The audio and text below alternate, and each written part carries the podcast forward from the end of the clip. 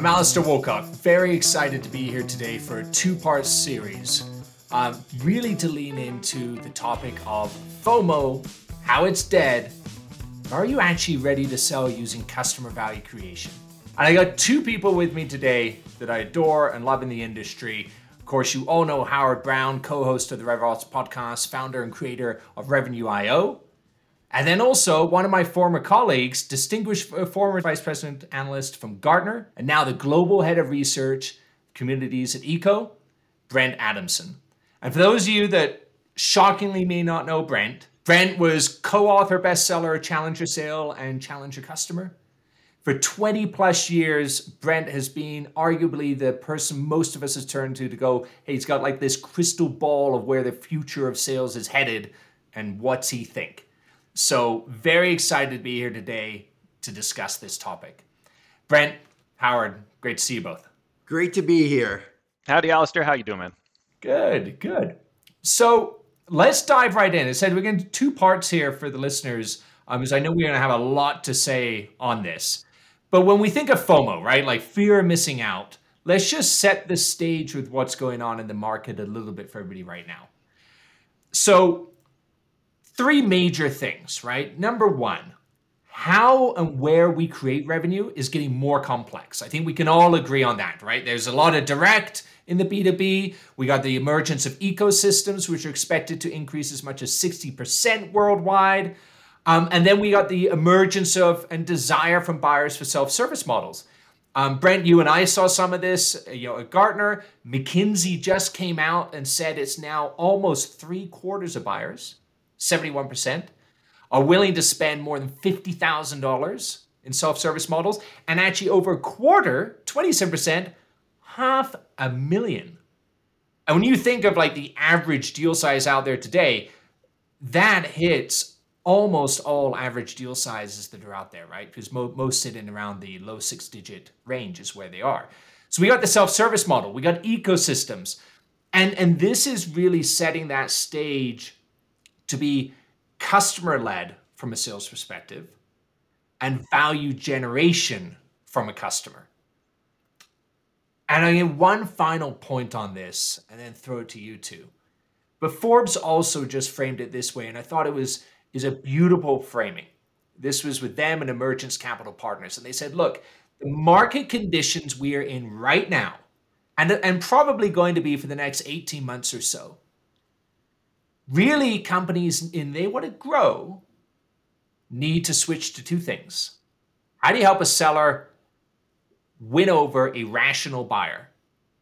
Right that's alignment of buying experiences. And you know because if buyers aren't buying on fomo fear of missing out all the hype and all the things of what everybody else is doing they're actually surprisingly going to get back to basic fundamentals of rational buying. How are you going to help sellers do that? And number two how do we sell on customer value creation? And Brent, I'm going to start with you on that because the key word there to me is actually creation. It's because everybody says, I create customer value. But we're talking about actually creating value for that end buyer, for that end company, and helping them logically understand that.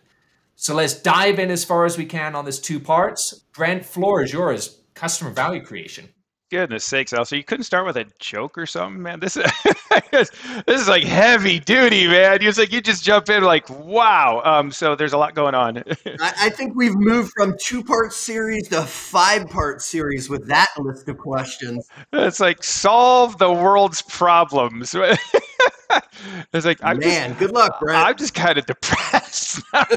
I'm wondering if Alistair, the, the FOMO, the fear of missing out, is the sales rep fearing to, uh, that they're going to miss out on actually getting to talk to customers anymore. The uh, so obviously there's a lot going on, not just in the setup, but in in just in the world that we live in right now. Um, and and maybe just the, the pick up on a couple things. The um, uh, where do we begin? Why don't we let me actually maybe start with the last thing you mentioned, which actually is kind of intriguing to me, which is this idea of creating value for customers. I was just debating, discussing this with uh, my colleagues here at my new company, Ecosystems. Uh, we are a, a, software as a service platform. I guess we're all software as a service these days, but um, so I, I, live in this world now of, of, what's known as value management or value engineering, value realization. Um, I don't know if you appreciate this or not, but probably I, I've worked with you know, chief sales officers, chief marketing officers for the better part of two decades now. I've been deep in the world of B2B sales for a very long time, and I could probably count on one hand the number of chief sales officers who have used the term value management proactively with me. In other words, it's really interesting to me in the three or four weeks now I've been in ecosystems to be sort of marinating in this world that I even didn't really know existed. I, was just talking to my co-author Matt Dixon. We had lunch the other day, and he said, "Brent, this sounds really cool. What is value management?" It's like you don't know either. It's like it's it's really interesting to me. And Howard, I'd love to get your thoughts on this. But this idea of value management, because you get into certain particularly tech companies there's a whole discipline around this. There's a there's a an ecosystem of if you will of people who have made this their profession. They're c-suite officers. There's hundreds of people employed in this idea of value management. And and i think you're only going to see this idea take off because it goes back Alistair to what you're saying in the in the marketplace today where um, look, we're all under pressure economically, so we're having to make some really hard choices. Um, this we've all, well, people my age, was, we've all been through this before, and I guess it's actually not true, but people my age have been through this before, uh, and so we kind of know the drill, right? This is where uh, really tough conversations start to happen around cash flow, around liquidity, around uh, availability of funds, long-term bets that you're placing, whether they're nice to have versus need to have, and so all that comes back to you, I think, Alistair, your point, which is and I, it sounds like um, uh, was it Forbes? I think you mentioned uh, around um, companies are going to be holding their not just sellers more to more higher level accountability they're going to be holding themselves to a higher level of accountability we have to make sure that the bets that we're placing on behalf of our company uh, make sense that that they're rational now maybe let me just throw this out there and we can explore as we can go whichever direction you want but so so part of that means the emphasis on understanding the dimensions of value along which we're going to measure this, this, this, this decision become critical. So how are we, we can't just like, oh, we'll give it a shot. We're, we don't live in we'll give it a shot world anymore, right? So we live in a world of we need to understand exactly what are the dimensions of value along which we're going to measure this decision and be able to track that over time. I would, however, quibble that I don't know if that necessarily makes it a rational decision. So much of the work that I did at Gartner before departing, and I still continue to do now, is around not so much um, customers' rational decisions, but their emotional decisions. And one of the things that we've found to be critical, I'm going to tie all this up in a bow, I promise. I think it all comes back together. But the, uh, I think one of the things that's proved to be critical in customer decisions today is their level of confidence in the decisions they're making on behalf of their company, which I would argue is less about rational than emotional in the sense of it's not about what I know, do I know these things, but how do I feel about what I know. But the two go hand in hand, don't they? In other words, I need to make rational decisions on on behalf of my company that the, the ROI is there, that the value dimensions are understood, that we have a, a path to, you know, to a path to value, as it were. But but so that's the rational part of it. But the the decision ultimately is going to be made on do I feel confident in my rational thinking? Do I feel confident in my decision making? And I think that's very much a an affective side to buying that is just as much in play today, if not more so uh, than ever before. I don't, I don't know if I if I broken your question, but I think that's that's where I'd land on it. I think you're right there, and I Howard, I want to frame this to you, right? Let me let me weigh in first though before you start framing, because I, I I do want to dig in a little bit more into the customer value management because you mentioned a couple things, Brent. Mm-hmm. The ROI of that decision making and and sort of the the value prop or value based selling, as it were when I think about customer value management, I think about, and you mentioned how we're all in a SaaS based world. We spend so much to acquire customers today. And the way most SaaS models work is you look at the lifetime value of that customer. And if your payback period is more than the initial contract value, so you have to keep that customer for multiple years, you have to start thinking about the customer value beyond the ROI of that initial sale or when they hit that ROI point. So, as a buyer, I need to be sold on not just the short term ROI, but I need to know that what I'm buying today is going to help me retain my customers, is going to help me acquire the customers, it's going to help me continue to drive value for those customers because I no longer can think about the short term. I just need to acquire a bunch of customers today. I have to think about what am I going to do to service that customer over the long haul. So I think it's changing the approach as well from the sort of short term ROI or even the, the short term value based to what am I going to get over the long haul and how how is that going to change the trajectory of my business but you know the the time horizons are it's it's really weird, Howard. Uh, I'm really trying to. I mean, I sincerely mean this when I say I'm trying to wrap my brain around this because it's so complicated, right? So the the time horizons seem to be going in both directions simultaneously. To your point, the time horizons are extending, right? So how am I getting value of this over time? But the flip side is they're also compressing around things like subscription based. So rather than signing up for a three year contract, I'm signing up for a month, a month to month renewal. Mm-hmm. And and the thing that I've just now begun to wrap my brain around, Alistair, I'd love to get your thoughts on this because you're smarter than I am. Um, is this consumption based model that just seems to be coming over the horizon now, where I'm actually charging you or you're paying me, depending on your perspective, not year to year, not contract to contract, not even month to month, but just on a on off, like on a consumption based model. I'm just like this hit my radar screen like two months ago, and I know that's been around longer than that. I'm an idiot, but the uh, I'm just trying to process that because Howard, that seems to be the exact opposite of what you're saying, which is these like like literally infinitesimally small decision cycles where I'm I'm constantly deciding and redeciding whether or not I want to use your service. So I'm, I'm trying to put all that together in my head. I don't know what to make how to make sense of it all. I think I think it blends two ways, Brent. Right. So one is yes, it's it's the immediacy of the decision cycle and constant reinforcement of value for sure. Yeah. Right. Yeah. That's giving rise to a lot of these product led growth models, PLG, all of that stuff in the market you hear because now I'm able to quickly get something, but in it, I would actually argue it's a tremendous growth opportunity for a lot of companies, right? Because if you understand how to drive and support continuous customer value through that motion, now I'm driving adoption. Now I'm driving consumption. Now I'm driving it. But you better be able to have proof of value. Yeah. If you don't have proof of value, now now I'm just an expense that's going to get cut next month because I can. Right. Right. So I'm not locked into the contract cycle. I'm not locked into all of that. And so, you know, I think it I think it's gonna be hard for companies going forwards, right? Because they need to actually ensure from a product perspective and a selling perspective the continuous reinforcement of value. That's right. So those engagements and how they are continuously reinforcing it is there.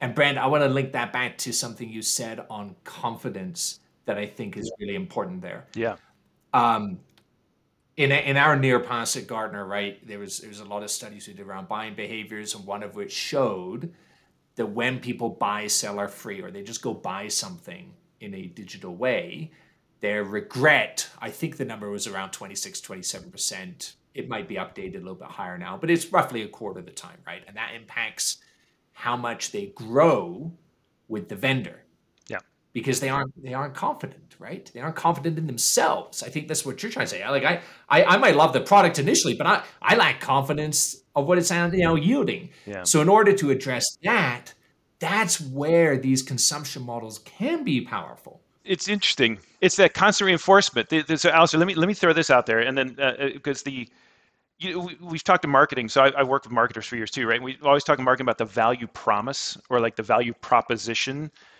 is really interesting. If you play the logic out, this idea of there is no room anymore for a promise of value. It's got to be a constant demonstration. In other words, I can't promise you value and then say over the next three years, here's what's going to happen. That's right. It's it's actually has to happen right now, doesn't it, Howard? I see you nodding. Is that yes. is that right? It has to happen right now, and it has to happen tomorrow. It has to happen six months from now, and again and again and again. And I have to constantly add more value, incremental value throughout the lifetime of my relationship with your product or service. This is exhausting. Has anyone stopped to think about this? I mean, this doesn't. I get tired just thinking about this. I mean, I'm. This isn't for show. I literally mean this. It's like, uh, I don't know, Howard. What do you make of that? I just, I, I hear what you say, and I, I see it. I agree with it, and I kind of want to go shoot myself. I don't know. I mean, it's like, it just. Do you know what I mean? It's like this is so hard, isn't it? But I think that's the beauty of what we're seeing out there with products that are investing in data science, ML, AI, because yeah. the idea is the models are continuing to get better, mm-hmm. right? We're, we get this coaching network effect of all of the data, not just within our organization, but outside of our organization. So we're constantly improving on what is a best practice? What do I need to do to improve that experience, that product? And that's the beauty of all this engagement data that we're seeing, the, the whether or not people are utilizing the product. All the reporting needs to be based on value delivered. I get excited. I get passionate about we have technology today that will constantly iterate because if you and I have to sit here talking about how to make it better, it's not going to happen, right? Right. But we have brilliant data scientists. We have incredible data sets. We have products to ingest and then deliver that value. That's where I get excited. You're a glass half full kind of guy. I appreciate that. Okay, so so I was I was uh, having a conversation with my colleagues this morning. Someone, it was actually a client we were talking to, made a really good point, and I think it resonates with it. It will fit exactly with what you're saying. But let me throw this out and get you guys' reaction. In this world that we're describing of always on value, constantly being monitored, uh, constantly being judged effectively, um, the uh, I, I think, Alistair, this is part of your original point. The starting point is what our client was saying becomes critical. In other words, you can't go into this and say we'll figure it out over time, right? right. It's like the, you can't go in with again with a value promise and fingers crossed and come back in three years we'll see if it happened. So this is where, and this is a full-on just straight up plug. But I, I wouldn't be at this company called Ecosystem. I wasn't super excited about the software. But this, what it, what it and things like it do is it, it creates a moment prior to that first initial rea- uh, relationship where you sit down and create a baseline, right? And say, uh, uh you, you collaboratively say, all right, what do we think we're going to get out of this relationship? Where do we think we're going to start? What are the dimensions of value we think are important? And that, I think, Howard, partly to your point, is that can evolve over time, it can expand over time. But if you're not starting with that baseline, you have nothing to push back against later when you come back to ask the hard question about did it work? Is that right? Yeah, it, it, moments, moments all the time. We we yeah, you know, we harp on that continuously, Brent, uh, even in Revenue IO, right? So yeah, the the idea that every moment of interaction means something, right? And, and you know, hmm. I hate to sound Glenn Gary, Glen Ross on those that remember that old. It's all about the leads, but but well, and, and it's also in every conversation there there is some form of sale, right? I'm either convincing you there's value or you're convincing me that I'm not producing enough value, right? Like I don't care whether I'm talking to my wife on where we go to dinner or you're selling somebody an enterprise deal, right? Every conversation has that motion in it behaviorally, right? So so once you accept that, and now you you what you're talking about, Brent, we have a benchmark to work from. Well, I now can move that conversation, right? So that's where then we come into how do I now enable a value based yeah. conversation all the time, right? How do I evolve that continuously? And that's Howard from a revenue science perspective. Like that's what you've been doing for 20 years is looking at the very behavior attributes. The difference is now we don't just talk about it, we can literally apply it because we have mass data sets to do it. Yeah, Brent, I think you hit on something that's critically important. It's you have to know where you start. Mm-hmm. As a whether I'm a baseball player and I have a batting average, or I'm a basketball player, I have a three point average. I have to know where my baseline is. So we've started here. And if I have a growth mindset, if I'm constantly wanting to get better, if I'm constantly wanting to improve, have to know where I started, and I have to constantly measure where I am today, what has improved, where am I sliding back in old behaviors, and what do I have to continue to work on? That is the whole idea for us about revenue science. It's let's benchmark, let's see where our baseline is. Everything we do should be focused on optimizing performance of every single person within your revenue organization. You have to measure it. You have to monitor it, you have to optimize it, and you have to be prescriptive on what to do next to improve those results. Yeah. So, yes, I love what you guys are doing over there because if you're setting that baseline, then we know where we're at. When I used I was a clinical psychologist, when I used to meet with a couple, the first thing, tell me about where you are today. What's going on in your relationship? What's working and what's not working? You told me you've been married more than 25 years. My hope is that you guys are continually improving on your relationship and getting better. It may be you're just dealing with each other better, you may be ignoring each other better, you may have better conversations, but something is improving because if it's not, it's going the wrong way. We're, we're, we're, we're in danger of moving into a different podcast now. Welcome to I'm also. I, I, I feel like my marriage is all of a sudden on trial. And I'm just gonna. There's all sorts of jokes, and I realize they probably wouldn't be funny, so I'm not gonna say any of those. But the uh, Well, this is but- but, actually you know- an intervention, Brent. We're going to bring your wife on. She's gonna walk in the door, isn't she?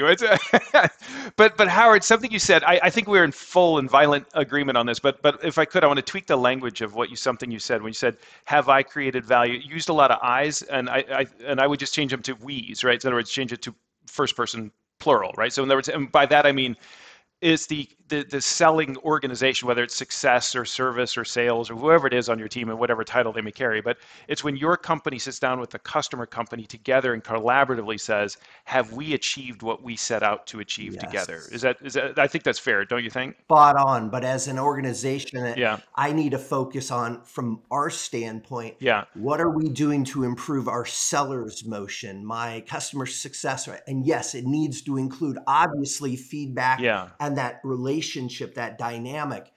100% it's a we. So, so let me ask you that because in the last three weeks I've been at ecosystems, the, question, uh, the word scale has come up probably five times a day since I got here, right? So, so it's it's hard to argue in principle with what we're all so smarty pants saying, right? So I mean, it's it feels right and it feels logical, and data supports it, and so we need to.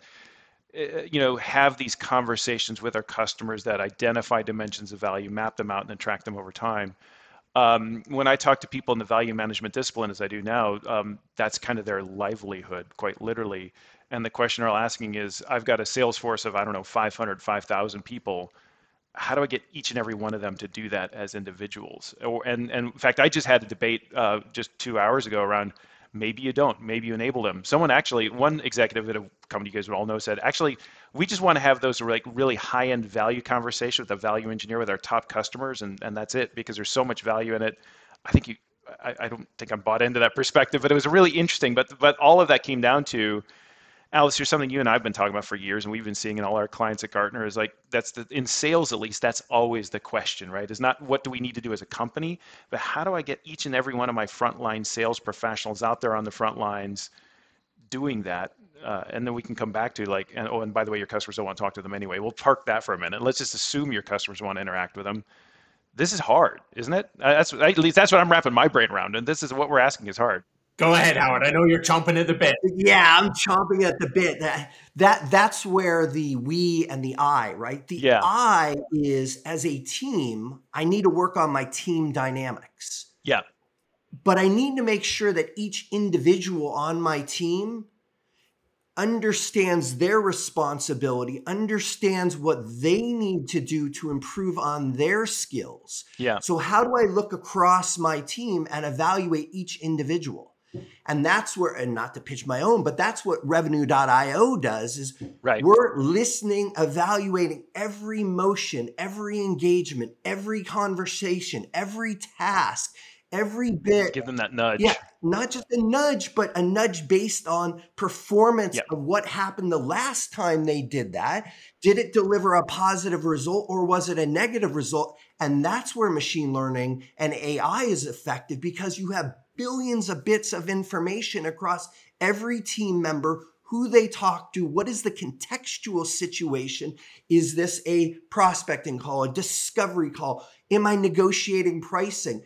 all of those elements against who is the rep who are they who's on the other side of the phone or in the meeting how many participants you're looking at all of those bits of data and then suggesting a motion that will improve incrementally each activity each word each thing that that individual is doing. And that's being a little bit uh, too myopic but you get the you get the idea. We can do this today without a lot of human intervention in terms of managers and trainers and those sort of things. enablement teams. That's right. That's it. yeah because the, you know the play everyone's running is um, and, and understood around particularly around value and value creation value management is the center of excellence play right? So let's let's build a coe Uh, and and no offense to our former, uh, you know, Gartner was amazing at COE. I could maybe, I, I really don't mean any offense, but I mean, the companies got really good at, and, and Gartner was at that world class. They, they, literally had a center of excellence for their centers of excellence. You know what I mean? It's like it's like if you, if you want to know how to be a better center of excellence, here's a center of excellence to help you with that.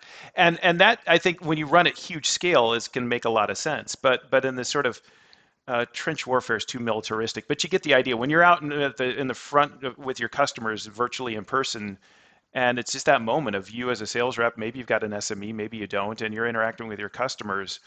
You know, where's your center of excellence now? You know, it's like you, you need the, that that kind of support in the moment, uh, and and so the COE play makes it it's hard to run the COE play at scale, isn't it? And let me jump in there because I think you know we, we we've identified some big things here, right? Like the the yeah. I'll, I'll paraphrase the shifts of I's to we's yeah. The idea that we know we need machine learning models, we know we got to capture the behavior to support the moments, both pre, in the moment, and post on that side, right? We're sitting there going, look, we know we need to talk about how we rationalize with buyers, but how we create the value continuously, every interaction month to month, Brent, to your earlier point. Yeah. But as you're both bringing it up, I'm sitting there listening, going, I know that's all right, but that sounds darn hard. Right. Exactly. That sounds like a boatload of stuff that needs to happen. And I think to the average person out there, they're going, well, that's really interesting, but I how can I get there when I have this pressure? And I think that is a perfect place for us to stop. And we will answer that on the next episode coming right up. Um, Brent, Howard, thank you so much. If you like today, certainly click like, join us on the podcast, and tune in the next episode where we're going to tell you exactly how to do this in a functional, quick way. Thanks so much. Brent, thank you for joining Alistair and I. Really appreciate it. Thanks, Howard.